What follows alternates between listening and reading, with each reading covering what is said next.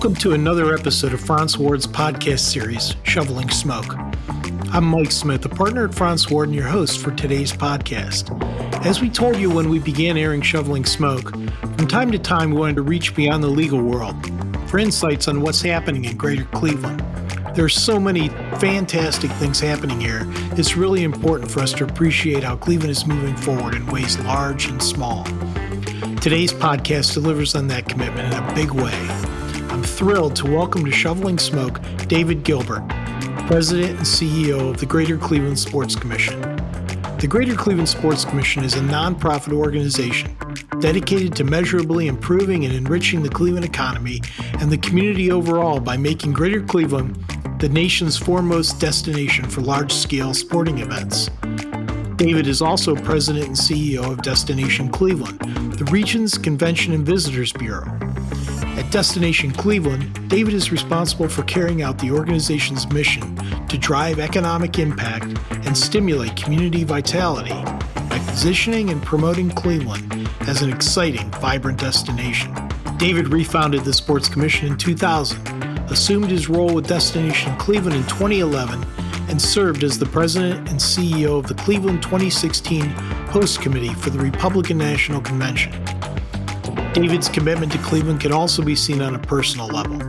He sits on the boards of the Rock and Roll Hall of Fame, the Greater Cleveland Film Commission, and the Maltz Museum of Jewish Heritage. David also serves as vice president on the board of the International Children's Games, based in Lausanne, Switzerland he was named by Crain's Cleveland Business as one of Cleveland's 30 influencers over the past 30 years. He received the Ernst & Young Entrepreneur of the Year award, and in 2016 he received the SME Cleveland Business Executive of the Year award. David is a proud Buckeye with a Bachelor of Arts in Marketing from The Ohio State University and has an MBA from Cleveland State. He resides in Moreland Hills with his wife Faith. When David finally gets some alone time, he can be seen cycling or running along the many trails of the Cleveland Metro Parks. Welcome, David. Hi, Mike. Thanks for having me. Thanks for being here today. Also joining me to round out today's discussion is another Buckeye, Frantz Ward's managing partner, Chris Keim. Chris is a litigation partner and has served as the faithful leader of Frantz Ward for eight years now. I asked Chris to join the conversation because he's currently a board member on the GCSC and can give us some thoughts on how the commission interacts with business and legal communities. So thanks for being here, Chris. Thanks, Mike. I was denied access for this podcast for so long. I had to go out and deliver probably one of the most important people in our community and probably the busiest person in our community. So that's all it took. Yeah, we're still figuring out a way to edit you out of this. So we'll go from there.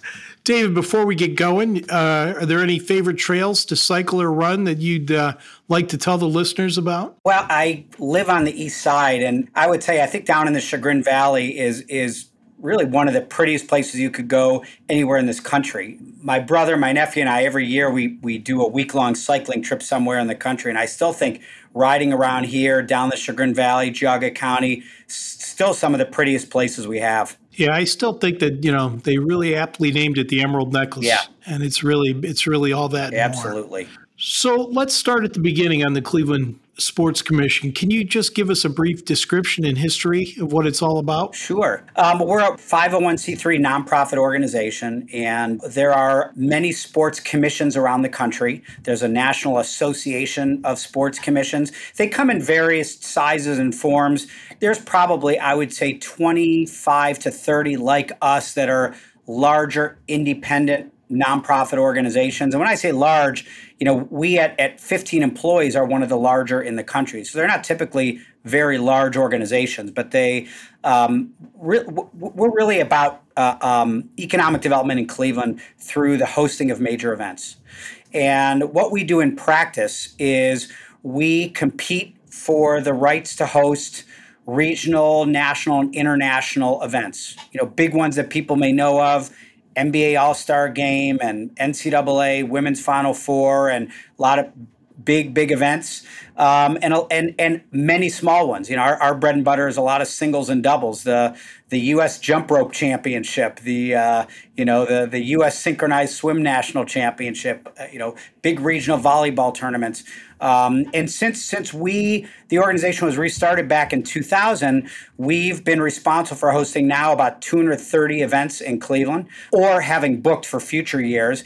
And and the total uh, impact on those, which is new direct spending into Cleveland, is about $800 million. So it, it supports a, a, a, significant piece of the economy, supports a lot of jobs, and certainly with big events like the NFL draft, which was recently held, gives a you know a, a lot of notoriety to our community. I I, I do want to say you know our, a real strength of the organization and, and is sort of how we're able to wrap the community around events. Our, our goal is to provide more services to the events that come to Cleveland than any other city in the country.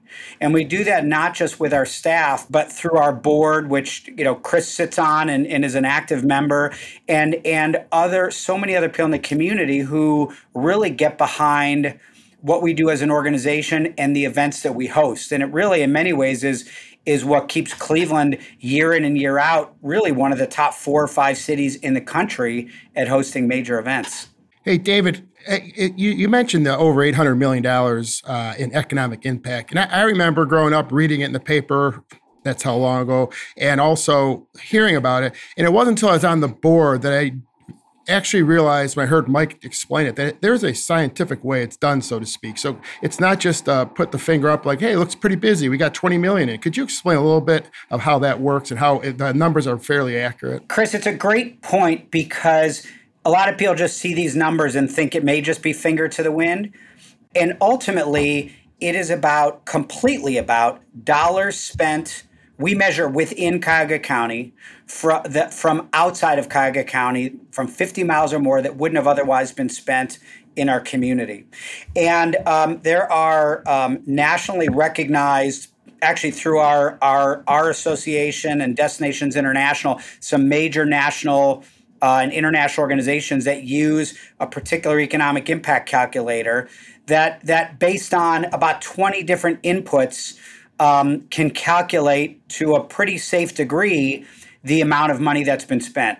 Takes into account, you know, production and other dollars that were brought in from out of town, significantly uh, visitor spending, and it takes into account different types of events, how long people stay, friends and family that come with them, and and certainly what people may spend for a day in Cleveland is different than a San Francisco or maybe different than a, a Tampa, Florida. So it takes all those into account. We do not use multipliers. Sometimes people get crazy numbers because economists can use multipliers. Say, well, a dollar spent from the outside goes through uh, the community and really is worth two. We don't do that. This is direct dollars spent, and and the reason these impact calculators are really critical, and they came about about ten years ago, because you would have an event.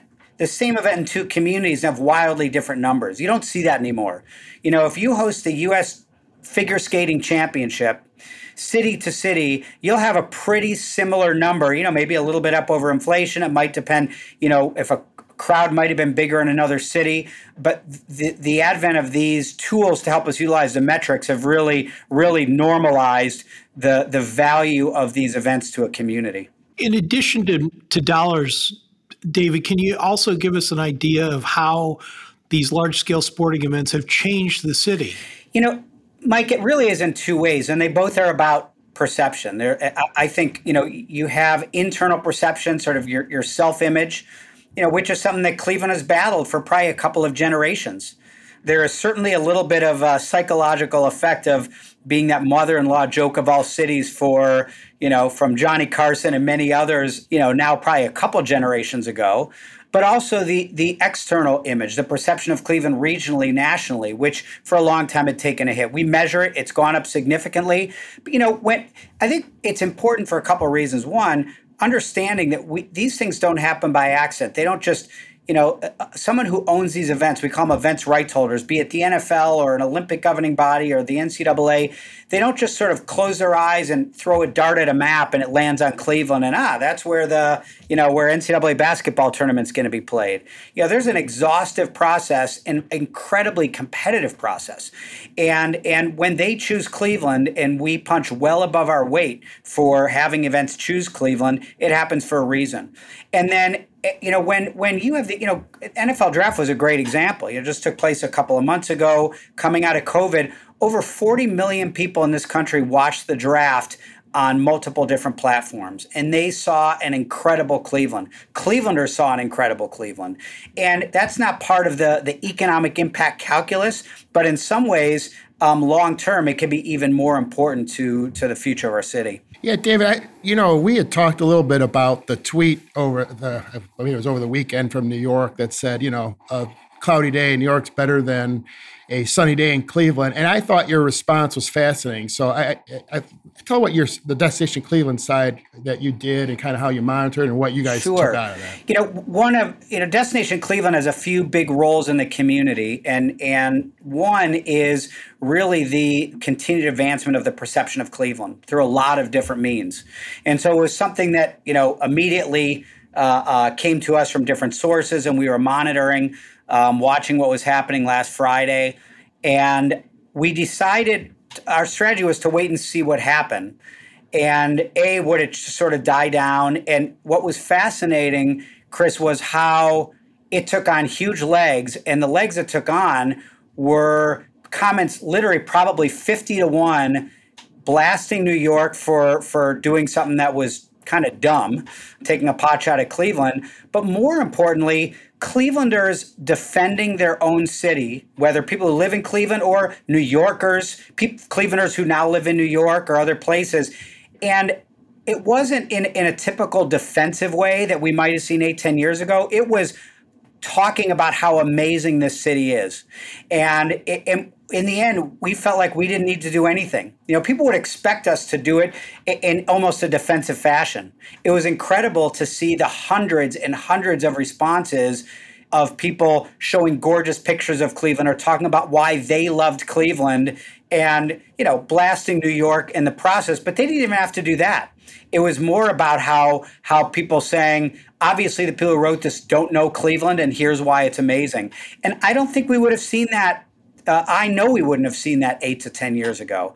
Pretty cool to see how things have changed, particularly how Clevelanders feel about their own city and how they project it. Yeah, I loved it. So, because a lot of our listeners are in the business community, I, I thought we'd take a second and just have, have you explain the interaction between the sports commission and the business community, in particular, maybe a little bit of what velocity was, because I don't that I think that really shows the public and private collaboration that goes on in our city. You know, we talked a little bit about before kind of wrapping our community around events. And so much of that and our so much of our success as a community and as an organization is how supportive leadership of our corporate community is with our organization and with the events we host.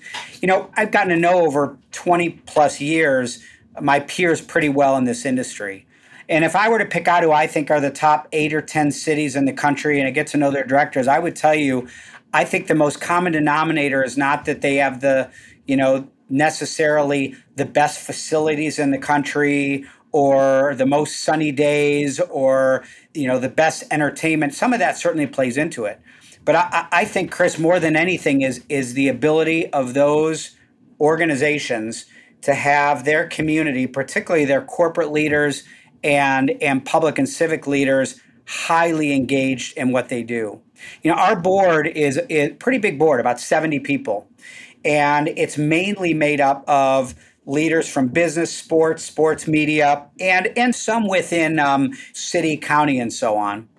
But they are so incredibly engaged, and and it's not just people do not come on our board just to, to say they're on this board, just to put on their on their letterhead. They seek opportunities for engagement, and it happens in so many different ways to help the organization um, advance, um, to help help give advice on the business, and to really help with events that we host and how to do it. Sometimes it's in ways like fundraising, and I'll, I'll, speak to Velocity in a second. Others, it's incredible connections that they may have in all sorts of ways to help elevate the events. It could be medical support from the clinic, it could be people know different celebrities that they help bring to the table. It's just, it's so many different ways.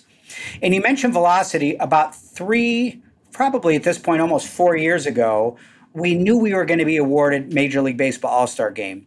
We've been working with the Indians. Uh, we had submitted the bid to Major League Baseball, hadn't been formally announced, uh, but we knew we were going to be getting it for 2019. And what happens with some of these major events like that doesn't happen that often, but but there there are there's a a significant price tag involved and it's what we we we call community obligations it's not nobody writes a check you know to, so major league baseball nfl nba they come into town and they spend tens of millions of dollars. But what they want out of a community might be free facilities marketing all kinds of different services that they ask for for any city that hosts their event. And those kinds of events it, once we calculate what we think those will be they, they could be several million dollars. So we have been awarded MLB All Star Game. We are thinking we have to figure out how to raise the funds. And and I can tell you, the Indians, the Cavs, the Browns, they don't make money when they host that event. In fact, it costs them money. But they look at it, you know, good for their brand, good for the city. And all of a sudden, within a handful of months, we knew that other bids for some major events were coming down the pike. NBA All Star Game, where we have been talking to the Cavs the NFL draft, we have been talking to the Browns. NCAA was coming out with bids, and Women's Final Four, which we hosted back in 07, was going to be on the docket. And what we had to decide was could our small organization take on the risk to host those events? Because we're the ones who signed the contract. We signed the contract with Major League Baseball. With NBA All Star Game coming up in February, we have 14 contracts from every for every venue the contract with the NBA that our small organization is responsible for in that case about 5 million dollars worth of stuff. Now over 100 million is going to be poured into the community and we don't make money. So what we decided to do and it was kind of a big risk was we said let's try to raise money for all of them together. And it was one of our board members bob klonk from oswald insurance that had the idea and we packaged it all together and it was about $14.5 million that we would have to raise that if we were awarded all four events and don't forget at the time we had been awarded one. Chris we i think we thought at the time if we got two if we get mlb all-star game in one of those other three that'd be pretty awesome. And you know honestly the, the thought of getting all four was a uh, I don't want to say a pipe dream but that was the grand slam. Well and how we decided to do it was, and this was Bob's idea, let's go out and raise all the money.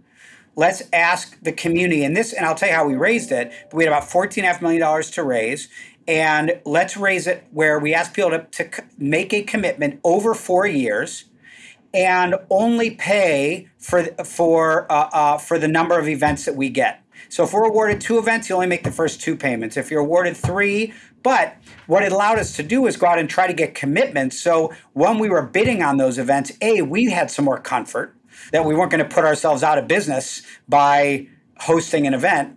And B, that, that we could say to the NCAA, we we're bidding on women's Final Four, hey, we're not just going to promise you we have we, we're going to raise the money.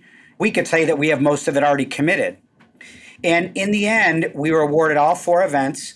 And as of last week, you probably hadn't even heard, Chris. Uh, we haven't announced it to the board. We, we had raised all but about 400000 and we had a company step in last week and fill the entire oh, hole. That's fantastic. So as of now, and this was for events through 20, or uh, the big events through 2024, we raised $14.5 million.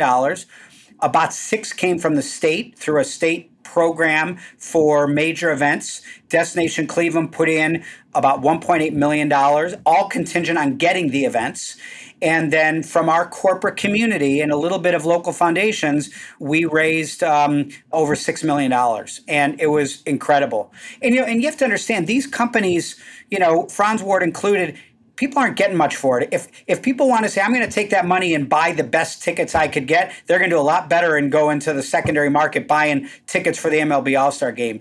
It's for this community. We're given a little bit of benefits where we can, but we don't get big blocks of tickets. We don't get, you know, we create events, we we do what we can for all of our partners, but it's amazing how this community stepped up for what's great for this for, for Cleveland. And I can tell you, I've, I've been part of, of conversations in our industry about how we handle velocity, and it is it is um, it's the envy of other cities that our community step behind it. And you know, think about in in a five year period of time, we're hosting MLB All Star Game.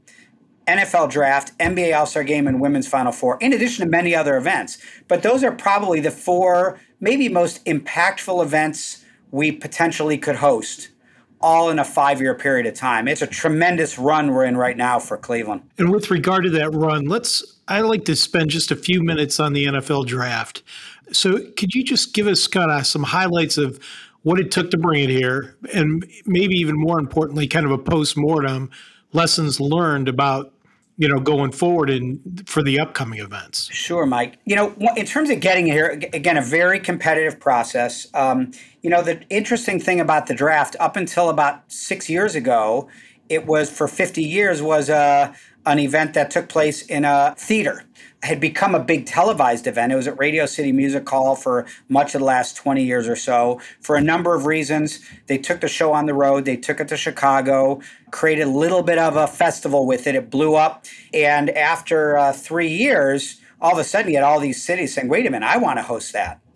And um, the NFL at the time, it would just kind of be an owner would raise their hands, ah, I'm interested in it. Well, they, they really changed it they hand it over to the group who manage it internally at, at the NFL that hosts the Super Bowl. They realized that they had another property, another event that could rival the Super Bowl in terms of its size, scale, and impact. So they put it out to bid uh, for 2019, 20, and 21.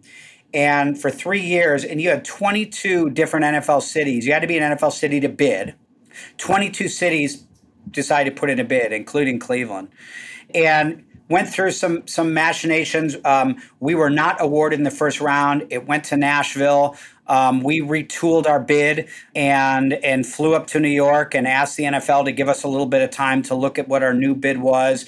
And long story short, we, we were awarded the event for for 2021 and it was an amazing partnership with the Browns. And I think in the end, it really was you. You had two forces at work that without both, we wouldn't have gotten the event.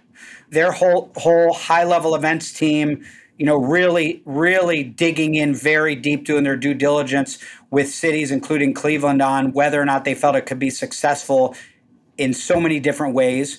And had they not done that and recommended Cleveland, we wouldn't have gotten it. At the same time, the Browns and the Haslams were also advocating from the top down with the commissioner and their fellow owners.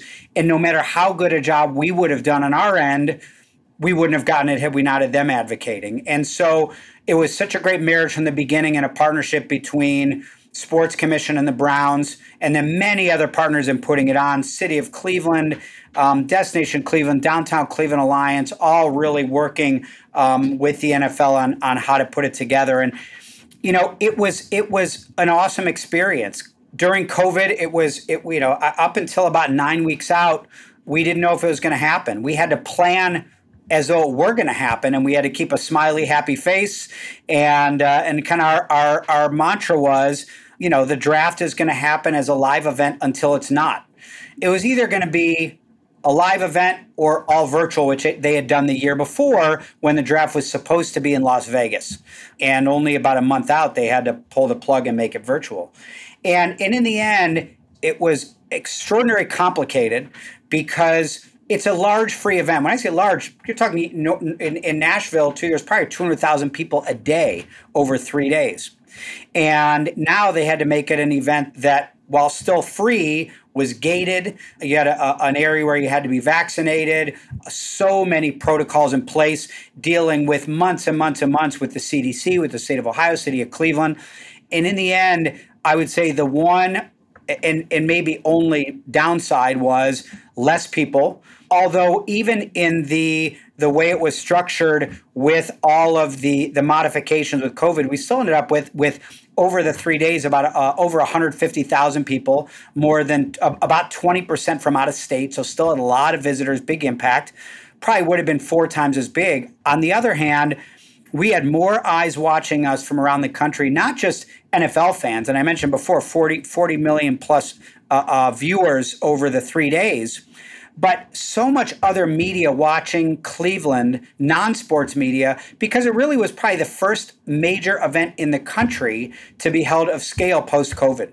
And Cleveland showed so well on TV. It was, you know, and I heard a lot of people say it was it was very much the word I kept hearing was and really felt was it felt like a lot of hope. You know, it was right when people uh, many people were vaccinated, and even though they had masks on, people dancing, people outdoors, people hugging, people being at an event, being happy, and and it was an incredible event for this community. And while we don't have the final numbers yet, it still is going to be an event that probably will end up with a well over $40 million direct financial boost to the community. Um, uh, and and uh, um, uh, um, you know, and, and, and I think I think Mike, you mentioned lessons learned. I think in almost every event we do, you try to take something away of, of what you learned. Uh, you know, I think a big part of it is never give up. You just you keep going as hard as you can, and and um, you know we had a lot of events. We had, we had eleven different national events canceled last year that we had already committed to Cleveland. Many of them committed for a future year, but every one of those we still planned up until the very end, and you know that's what we do for this community and it was amazing uh, you know to me a big payoff for all of us involved you know that what was the draft and just how much of a community builder an event like that can be. You know, we look at it through the economic lens all the time, but that just showed what what an incredible just unifying event that was for our city. Hey Dave, could you quickly talk about the sports commission's role in community and diversity inclusion and equity issues because I know that's a big part that people probably don't understand is also part of these events coming to town. Yeah, you know, Chris, it's really it's a really good point. I think a big secret sauce for us, if you will, ter- is is providing those services to the events rights holders. The other thing we do that we're extraordinarily proud of is is the programming that we do around the events that we host, and we've developed it in such a way that they end up being a big boost to the events and to the community. And what we do is every event that we host, and, and we can't do this with all of them, a lot of them, depending on the size scale, what the event is, we don't have the ability to, but probably three to five times a year, an event has the opportunity where we can tie in specific youth programming targeted toward underserved youth, usually through the City of Cleveland rec centers, but other partners like Boys and Girls Clubs and many others, tying them into the national caliber of large events.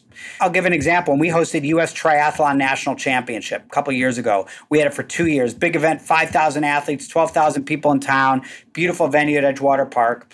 We ran a program each year, each of those years where we we assembled and gave out for free over 100 bikes to City of Cleveland kids. You know, that we used the platform of the event to do that. We created a, a program where we had through city rec centers uh, a significant number of kids that got free shoes, bikes, equipment, got trained um, in triathlon. None of them had ever done it. We had volunteers in a training program. Then they got to do a small youth triathlon in the national championship course with all these all these elite athletes cheering them on and their families there.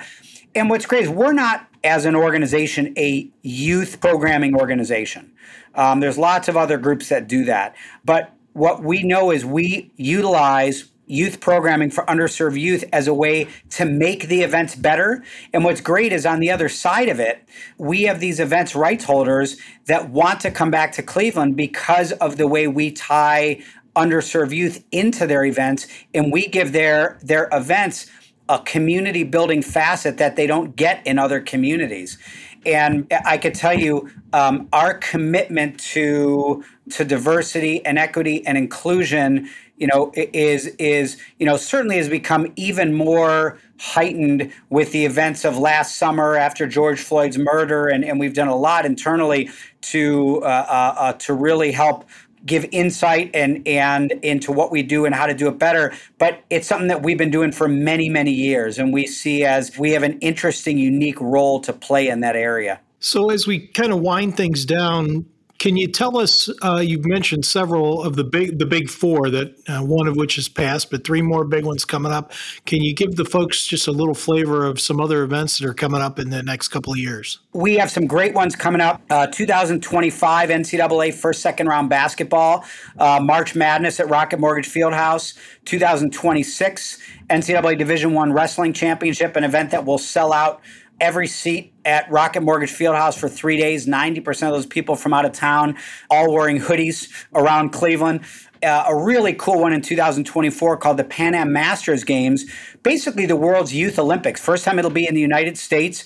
We'll expect probably somewhere in the neighborhood of 8,000 athletes plus an equal number of friends and family from 50 to 60 countries around the world, from all over the world. That, that event is likely to be the largest international gathering in the city's history, and a lot that we're going to do with that, and many others. We were just awarded just a couple weeks ago a couple of uh, for for next year and the following year to U.S. synchronized swim national championships, working on some events with uh, with USA Boxing, USA Wrestling, and uh, we have NCAA Division three baseball championship, NCAA Division two outdoor track and field championship. A lot of events already on the calendar, and uh, we have a lot a lot more to go in front of us. Man, it's a lot to look forward to. Well, at the end of our podcast, we always ask our guests if they'd like to leave their the listeners with a couple of takeaways. So, David, if you have any final takeaways you'd like to give us today? You know, I think I probably would boil it down to one, and that is, you know, particularly those people in Cleveland appreciate what you have here. This is an incredible place, and, you know, the grass isn't always greener, it's just other grass. I think this last year with COVID, uh, had a lot of people reconnecting with their own community, what they loved best, and uh, and encourage people who you know if you love your city, let people know. Go online, tell your friends and family um, what a great place it is, and you know this city has been and is uh, really reemerging as a powerhouse.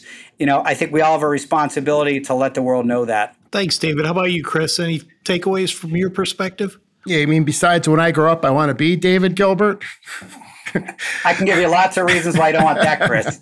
no, in all seriousness, I, I, the key takeaway I'd want people to know is that our city and our community are not where we are without David and his fantastic team at the Sports Commission. Well, thanks, Chris. And thanks, David. We really appreciate being here with us today. So just remember, folks, the two takeaways to remember today are Cleveland is an unbelievable city with so much to offer. And so get out there and let your friends and family know that uh, we should be a destination of choice and keep in mind all the hardworking people that make that happen, especially David and his team from the Greater Cleveland Sports Commission. So, again, David, Chris, we really appreciate you being here today. Thanks for having me. And that wraps up another episode of Shoveling Smoke. Thanks for checking in with us, and we hope you listen next time. Shoveling Smoke is a production of Evergreen Podcasts. Our producer and audio engineer is Sean Rule Hoffman. Thanks for listening.